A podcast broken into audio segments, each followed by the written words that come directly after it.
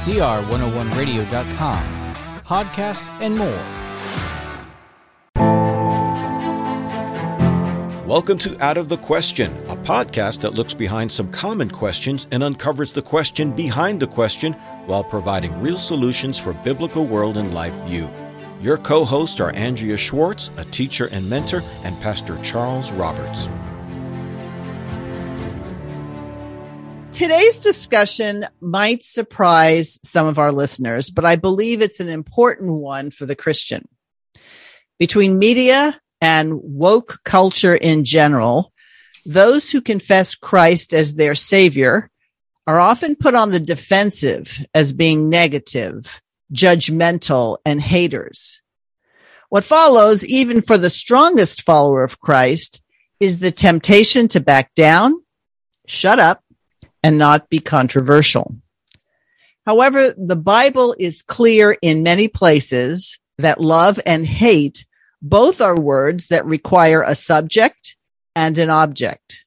Someone has to love or hate, and likewise, someone or something has to be the recipient of love or hate.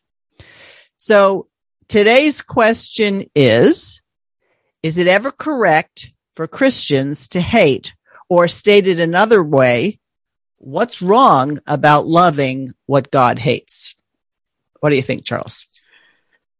Well, what's wrong with loving what God hates is that he warns us not to do that. And if God, well, I guess, first of all, it's a major hurdle for the modern evangelical mind to get over that God actually hates anything.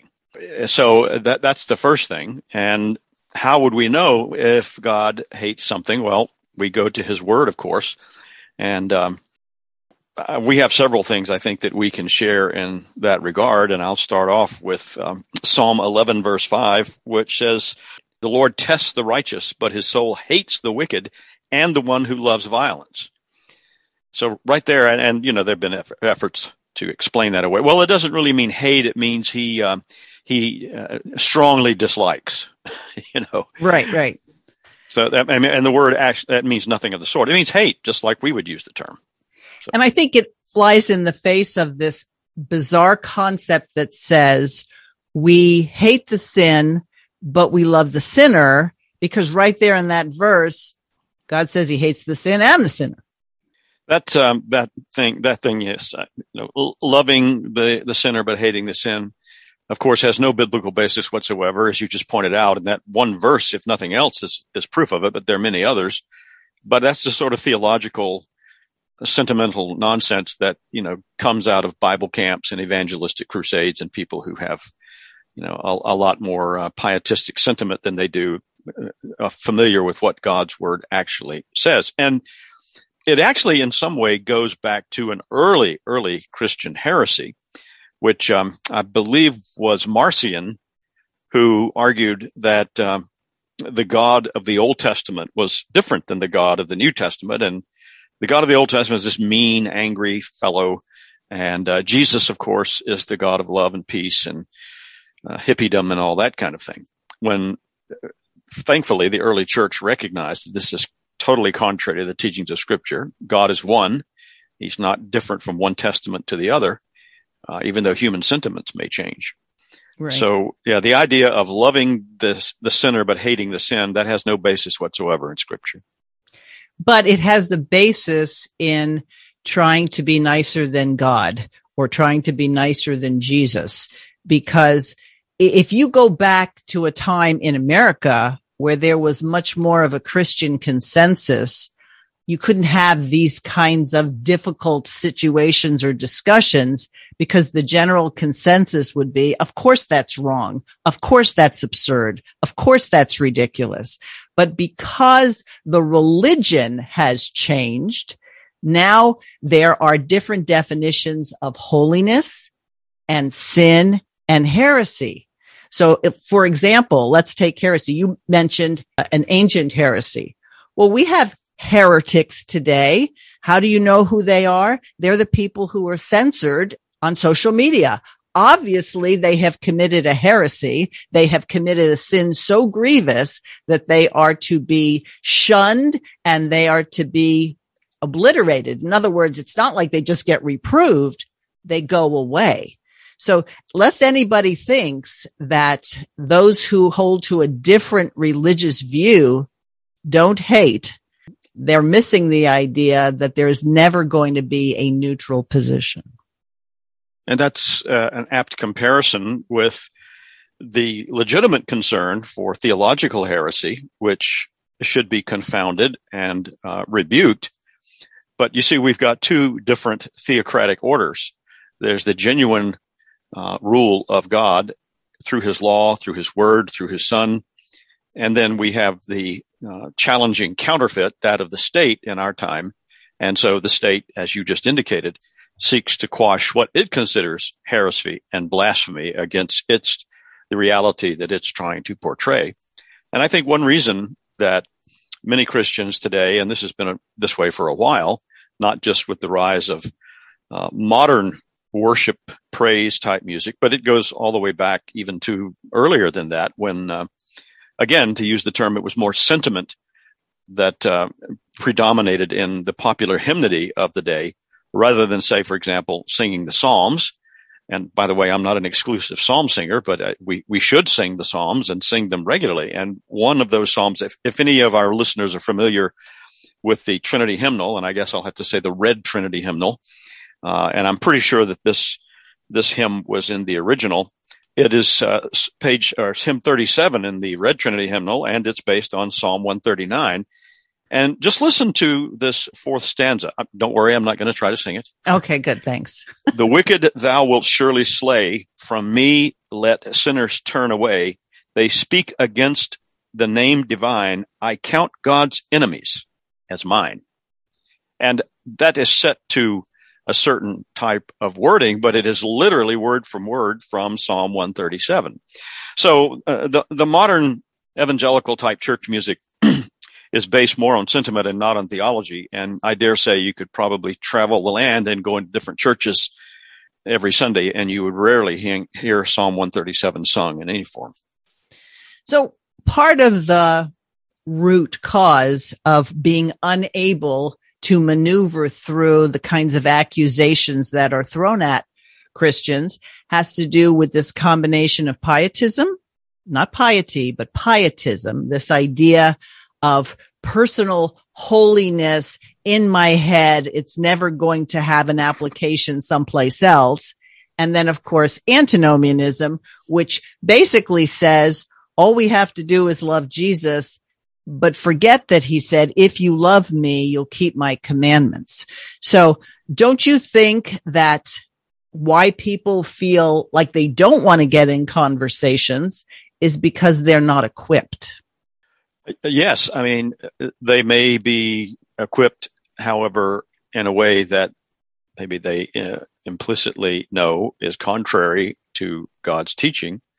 But in terms of discussing and dialoguing about these things, you know, somebody's right and somebody's wrong, you know, and either we take to heart the words that God himself set forth in the Psalm I referred to. I think I said Psalm 137 there. It should be Psalm 139, in which that hymn was based. But in Psalm 139, verse 21, do I not hate those who hate you, O Lord? And do I not loathe those who rise up against you? I hate them with a complete hatred. I count them my enemies. That's where the wording in that hymn comes from. And I don't know what, other than to gin up the ancient Marcionite heresy, I don't know what modern Christians do with those kind of verses, except turn away from them or say, you know what, we need to listen to what Jesus said, and that is if we're going to show our love for him, we should obey his commandments. Right. And Psalm 139 is a very popular psalm until you get to that part. yeah, that's right. It's the part that, you know, we could call that the pro-life psalm. So this goes back to the idea that we are more willing to offend God than we are to offend other people. And this idea that Christians should never hate, well, let's think about that. Should we hate Satan? Should we hate demons? Should we hate those who kill other people for gain and for the idea of domination. Let's put it this way. The Bible is not illogical. It's very logical. The problem is when you're trying to be accepted amongst illogical people. You know, one of the constant challenges we all face is the issue of idolatry. And most people will hear that and think, well, you know, I don't have any statues of pagan deities or modern deities in my office or room, so I'm not an idolater. But, you know, the thing that continually challenges the absolute authority and first place of God in our lives, the thing or those things are what we have to be on guard against. And none of us are immune to that problem. And so when we come to something like this that we're talking about, is it ever right to hate? Should Christians hate things? Is it okay to say that God hates? Well, obviously it is, because he says so in his word. Then we have to ask ourselves, well, if this seems repugnant to me, if I can read, for example, in Proverbs 6:16-19, these 6 things the Lord hates, yes, even 7 are an abomination to him. And it makes me uncomfortable, or I've got to somehow get away from that, then we've got to ask why. What is it that is presenting itself as such that God's word in any form would make me uncomfortable? I know I'm not talking about the stories of, say, you know, stories of rape and killing and these sort of things that we do have in some passages in the Bible. But I mean, in terms of what God exhorts us to do and what his word tells us to do in terms of these things. I remember some years ago, it was a cassette tape catalog. That's how long ago it was. And there was a list of sermons by somebody, I don't remember who. But there was a sermon. I never got the tape, but I always wished I had and listened to it. Or if I hadn't done that, I thought about maybe putting this title out on the sign of a church where I was pastor at the time. And the title was this: Be concerned, God may hate you. And that was, you know, during the rise of people like Robert Schuller, you know, whose big sign-on thing was, you know, be happy, God loves you. Right. Kind of thing. So you quoted, you referenced Proverbs 6:16-19. I'd like to read it because I was going to bring it up, but you beat me to it. These 6 things doth the Lord hate, yea, 7 are an abomination to him. Now let's just get our head around abomination. It's not like something that's a little bit distasteful, something that's abominable or an abomination. I don't think you can get much worse than that. Right. All right. And these are these 7 things: a proud look. Wow. A proud look's an abomination, a lying tongue, and hands that shed innocent blood, a heart that devises wicked imaginations, feet that are swift in running to mischief, a false witness that speaketh lies, and he that sows discord among believers. How many people, Charles, do you think take inventory in their lives to answer the question, are you God's enemy? Yeah. And that on one level, this gets to, I think, what we might consider to be a legitimate or biblically based piety. And again, to distinguish it from pietism, because, you know, we hear these words or read them in Proverbs 6. And yes, there's a personal level. There's a question about my inner life and my personal relationship to our Lord God, and how that am I guilty of lying, of being haughty and conceited, of devising wicked plans, whatever those may be. So yes, we do need to apply that to our personal lives and recognize it. But you see, Scripture also recognizes that there, and I hate to use this term, but I think it's a biblical case for it. There is systemic evil. And it's the evil that anyone who is not obeying God's law will be involved in terms of politics and government and education and all the rest of it. So, yes, we should be considering these things, how it applies to us personally. But why would we ever think that our local school board or our county council or our state government or whatever would not have to be considered when we analyze these things? Exactly. See, the Bible tells us that God is love. However, today that's been changed to mean love is God. So however I define love, then it thereby is godly. So by defining God in terms of love rather than the other way around, God then becomes this evolutionary morphing God, as you said, that goes from the meaning of the Old Testament to the person who accepts everyone except those who follow God's law. So it's a very interesting turnaround, but it's just kind of what Dr. Rushdoony talks about in his introduction to Institutes. You know, while the culture is going through a change of religion, everybody's told to be tolerant. Everybody's told to be accepting until that change takes place. And now the prevailing religious view seeks to suppress, in this case, and in our day, the Christian worldview. Yeah, and I'd like to share something with you and our listeners that I think is, it came across one of my social media feeds as an amazing, astounding example of the problem associated with this very issue.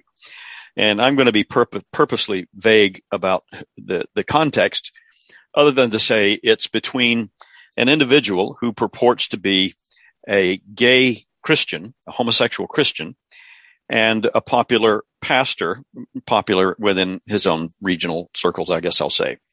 And this is a discussion, an online discussion they were having. It's very brief. Let me just share this with you. The person who considered themselves a gay Christian says, I'm really tired of wishy-washy reflections that are fancy, quote, love the sinner, hate the sin speak. And the pastor responds, well, what's the alternative? If everyone sins, what to do if not love? And notice the response from the homosexual. He says, well, maybe we should start with not saying I'm sinning by being queer. The pastor says, well, that was not the point, not even part of the point of my post. The response, well, how else am I supposed to take the continued mention of, quote, disagreement and differing beliefs about LGBTQ people? And the last two posts, that mutual love and compassion can and should coexist with differing beliefs. It's the true definition of tolerance. And he says, and I'm saying it is not love for you to, quote, believe my sexuality is wrong. So this is a no-win thing.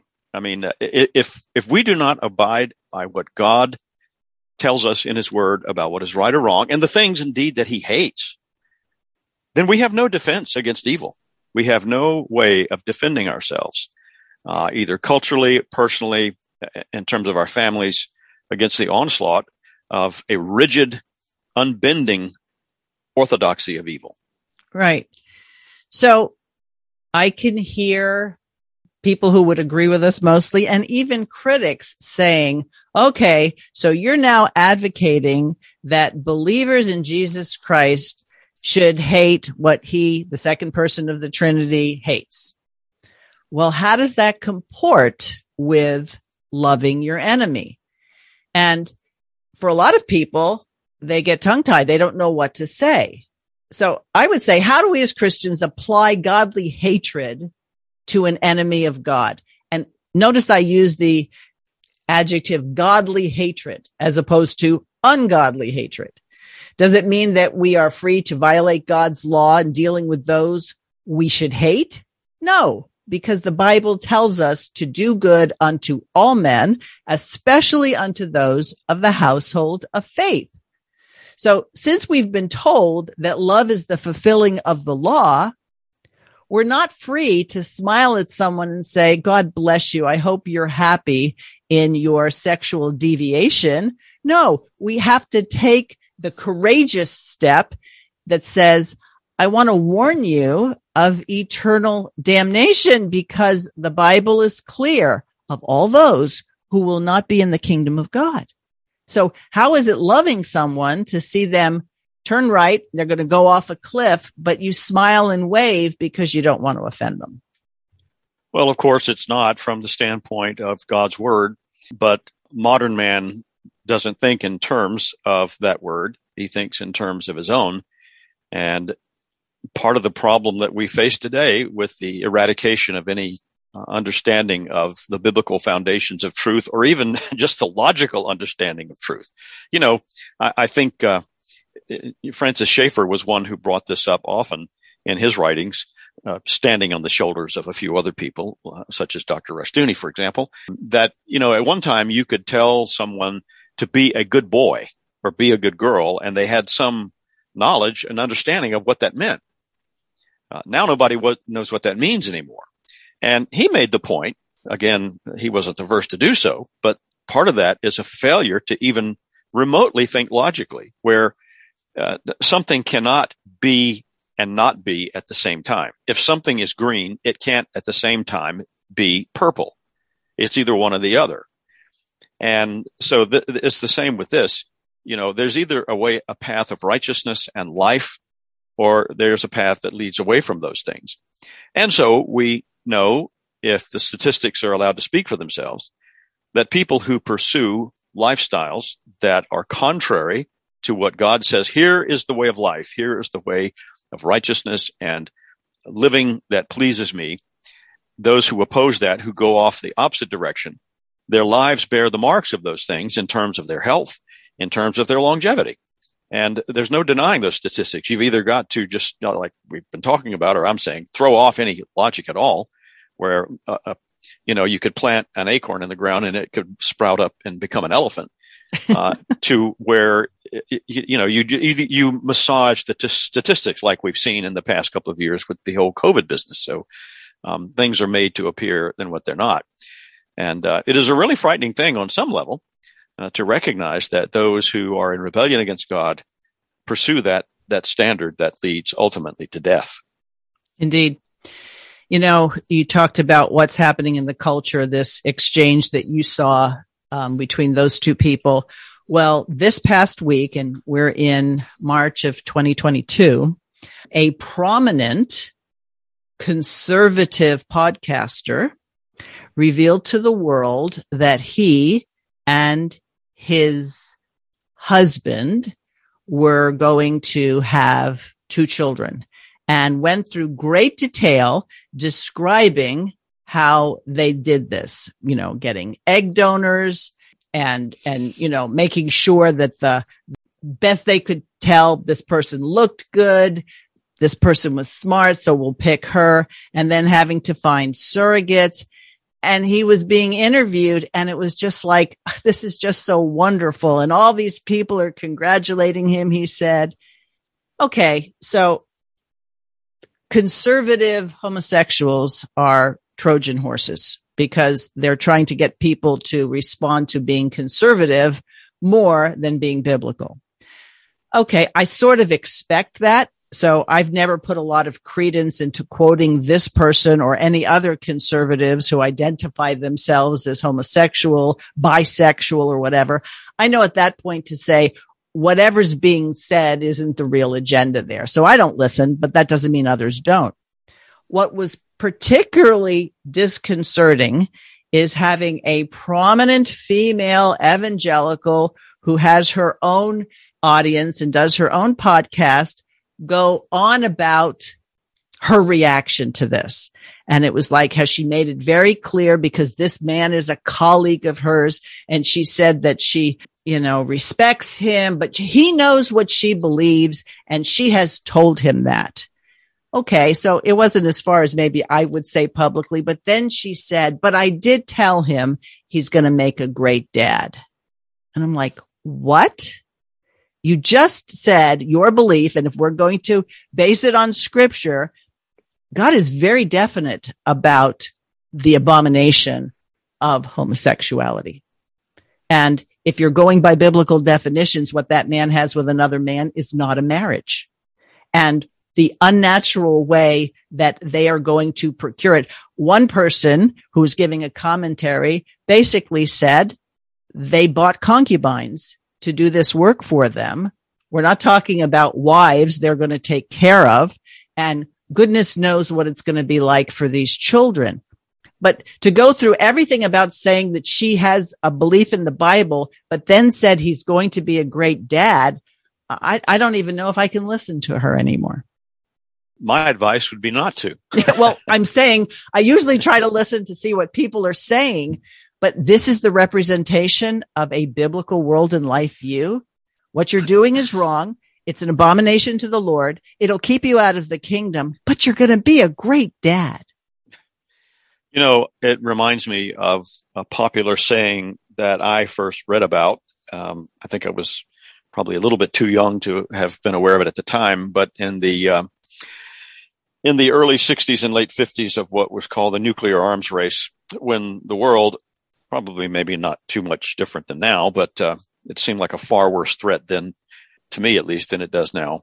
The world was really on the brink of nuclear disaster between the Soviet Union and the United States. And so there was a peace movement, an anti-nuclear movement, anti-disarmament movement, and you had prominent people who were on board with that.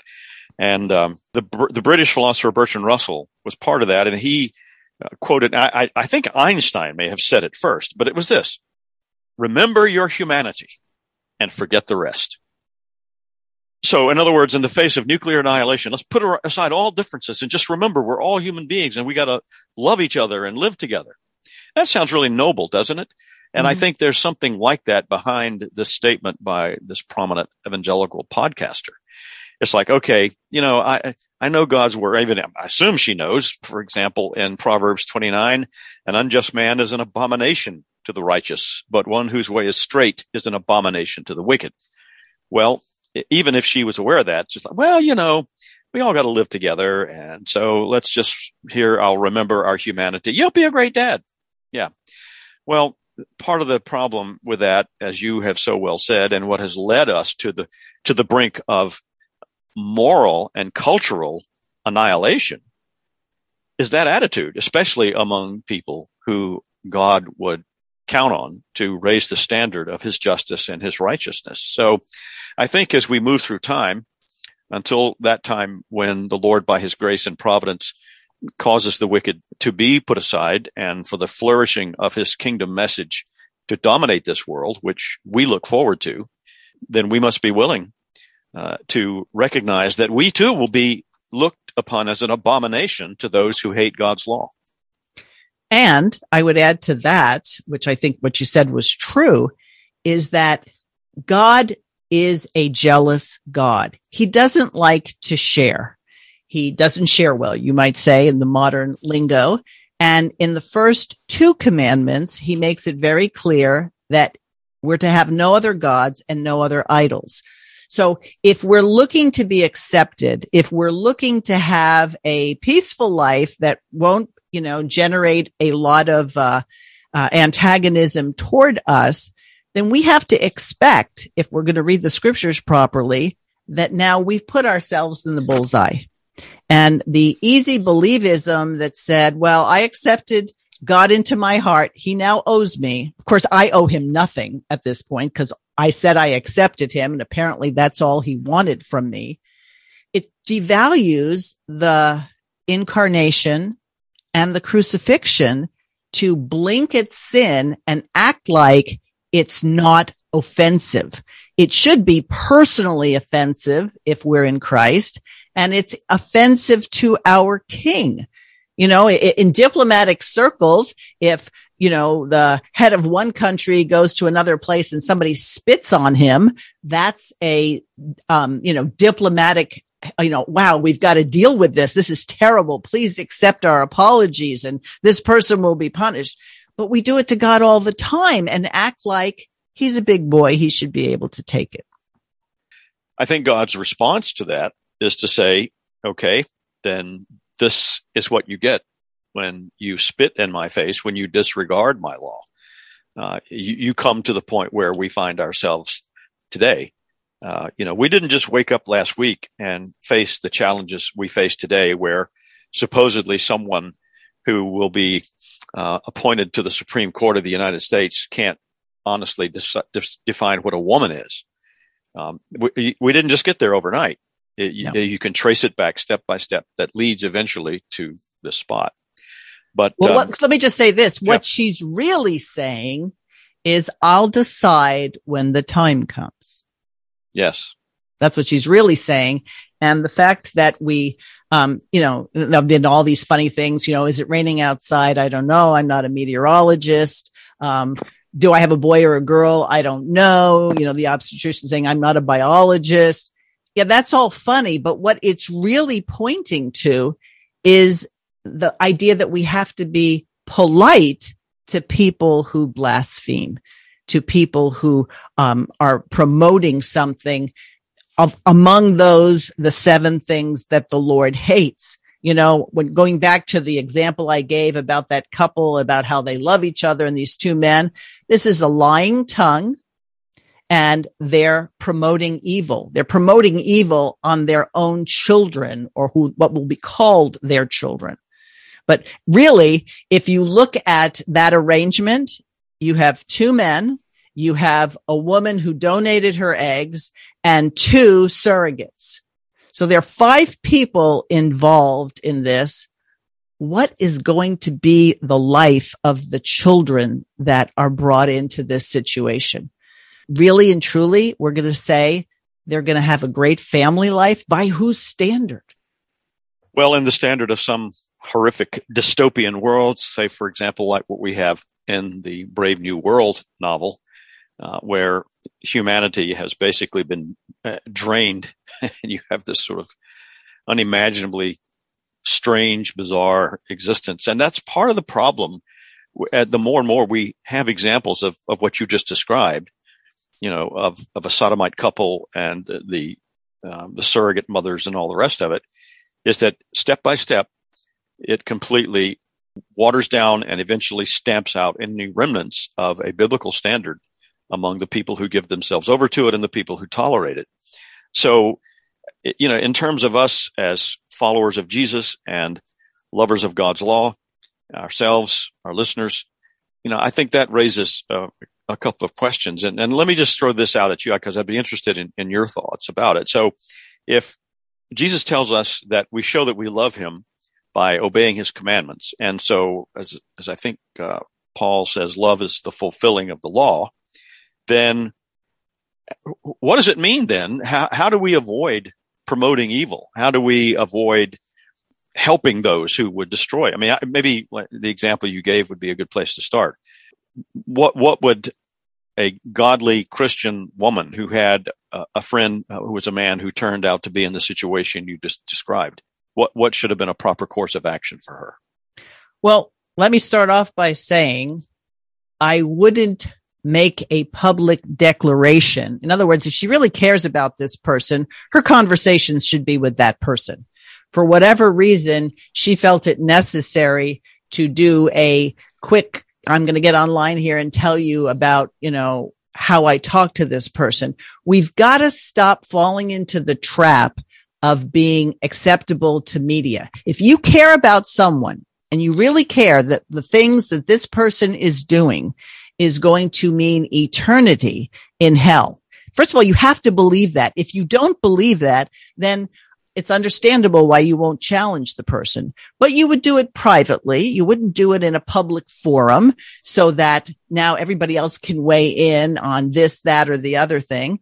And you would tell him the truth. But you would never consider that you could put good attached to his fatherhood, because why would we call it good if the Bible calls it an abomination?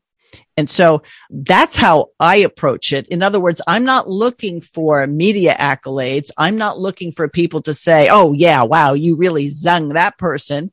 No, if I'm going to take the time to talk to someone, I'm going to warn that person and hope that God visits them with their eyes open and their ears, you know, are open.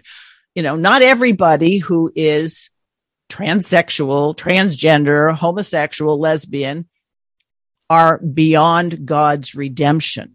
But how are they going to know the truth unless those people who bear the name of Christ will share that with them?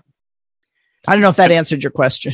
No, I think it did. And the challenge that we face then is how we share that information and remain firmly committed to what God's law tells us and what his truth tells us, but at the same time express that concern. And I think this is where, you know, the love and compassion part comes in. But the problem is that, you know, we've all been sort of brainwashed into accepting Oprah Winfrey's version of love, or you know, whoever else. I'm not picking on her, but we have this sort of sentimental, mushy idea about what constitutes love, and telling people the truth. Well, that's your truth, you know, kind of thing is often the response. But, you know, I think there's another aspect to this that it's part of the example that you chose, in that this podcaster, and I know of at least one or two other highly popular TV commentators who were friends with the case of the homosexual couple you referred to, who have given this a lot of publicity. And so that raises a question then about, well, are we abetting those, who are God's enemies by giving them that kind of platform? Exactly. And one thing I've learned, maybe I've never actually sat in your church and heard you preach, so I'm not including you in this, but I've noticed in some churches that are antinomian and pietistic, which yours is not, but that are, oftentimes what they're saying isn't the real agenda. You have to listen to the asides. You have to listen to the things they're slipping in. And if you have ears to hear, you go, that doesn't seem right. Well, here people are watching conservative news, conservative programs, and they think like, yeah, we're going to have to get our side in. And gee, the current administration in Washington, D.C. is so terrible. But then as this kind of side feel good piece of information, we hear about this. Maybe that's the real agenda. Maybe the target is Christianity. Maybe the target is the Bible. And that's why they, sweeten it up to make it look so normal. I mean, I'm not suggesting anybody watch the announcement of this man, but he was so smug on how wonderful what was going on and he really appreciated all the people who were saying, okay, those babies haven't arrived yet. Live your life because those 2 a.m. feedings are going to be a bear. I mean, it was normalizing something which the Lord hates on so many different levels.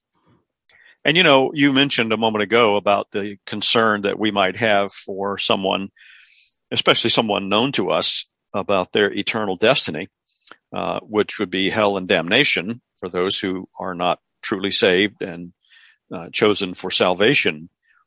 But, there's another side to that as well, and that is the hell and damnation that society itself has to deal with, where this type of stuff is promoted and begins to flourish.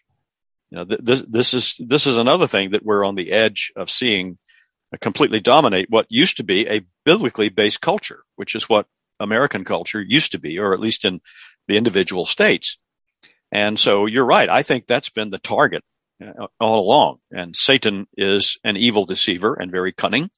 And so in some ways, that question that was asked at the very beginning is the one that echoes down through the millennia. Did God really say that?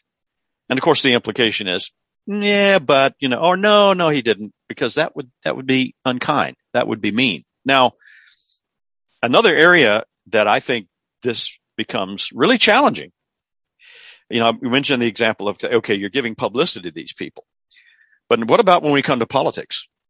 This is the place where a lot of people begin to divide when you've got elections and you've got candidate A and candidate B, and we have to face the issue of, well, do we support the lesser of two evils? Well, I don't know where, and I'm not going to address that issue head on, but I will say God is very clear about those who he says are his enemies and what their characteristics are. So I think this is another area where we're reaping the results of denying what God has told us, and that, okay, you want to choose that particular person to be your governor, your mayor, your town councilor, your president, whatever it is, then you will deal with the consequences of someone who does not honor my law and my word as the ultimate truth. Right. Those voter guides that, this is how they stand on these issues. We should probably see how the people fare up in terms of those 7 things the Lord hates. Yes. And say, that's how we're going to decide, because the choosing the lesser of two evils implies there's 2 choices. There are more than 2 choices in that case. We're told to come out from among them. So get to a point where you're raising up people who you can vote for if our elections still happen and are in any way to have any kind of integrity, but that what we're going to do is obey God on a small scale first, and then have communities where those who lead don't fall into the category of things and people that God hates. Because you see, you talked about hell and damnation. Hell and damnation have been mocked. You know, you have the little red devil with his pitchfork or things like that. How many people really believe in hell and damnation as a real thing and understand that when we're being saved from the wrath, it's the wrath of God. No one is ever saved from the wrath of Satan. It's the wrath of God. And so we've got to get on this firm footing, and then we'll be as bold as we're called to be. I mean, Jesus knew when he was talking to the Pharisees that they were going to kill him, but he didn't back down and try to make alliances and try to see if they could all get along. And that's why you probably won't see on the today's sermon sign in front of any church, "Be concerned, God may hate you." Yes. Yes, indeed. Anyway, I hope we've given people things to think about. And as always, the first person you have to make sure you can reach is yourself. And how many times have you read through the scripture and read, "God hates, this is an abomination," and have gone over it as if like, oh, it's an abomination, you know, oh, it's a volcano, oh, it's a disaster. No, we just keep reading as if it doesn't have an impact. Think of the things that would be an abomination to you and go, wow, that's significant. And then go and see what God says is an abomination. You know, I think as I wrap up my part of this, another question that it's worth considering in terms of not helping promote ungodliness and evil is what are the ways that we might be maybe even unwittingly involved in doing that? You know, my wife and I watch a few television programs that we think are pretty close to giving us accurate analysis of things. And even with that, we see these TV commercials where people are being solicited to give their money for what appear to be, you know, good and righteous causes. I remember some years ago, I forgot which TV ministry it was, and if I remember, I wouldn't say it, but, you know, a lot of them do this. Well, you know, we support this orphanage over in wherever, you know, some third world, depressed economically place. And, you know, and then follows, you know, videos of starving children in this beat up ramshackle building where supposedly they all live.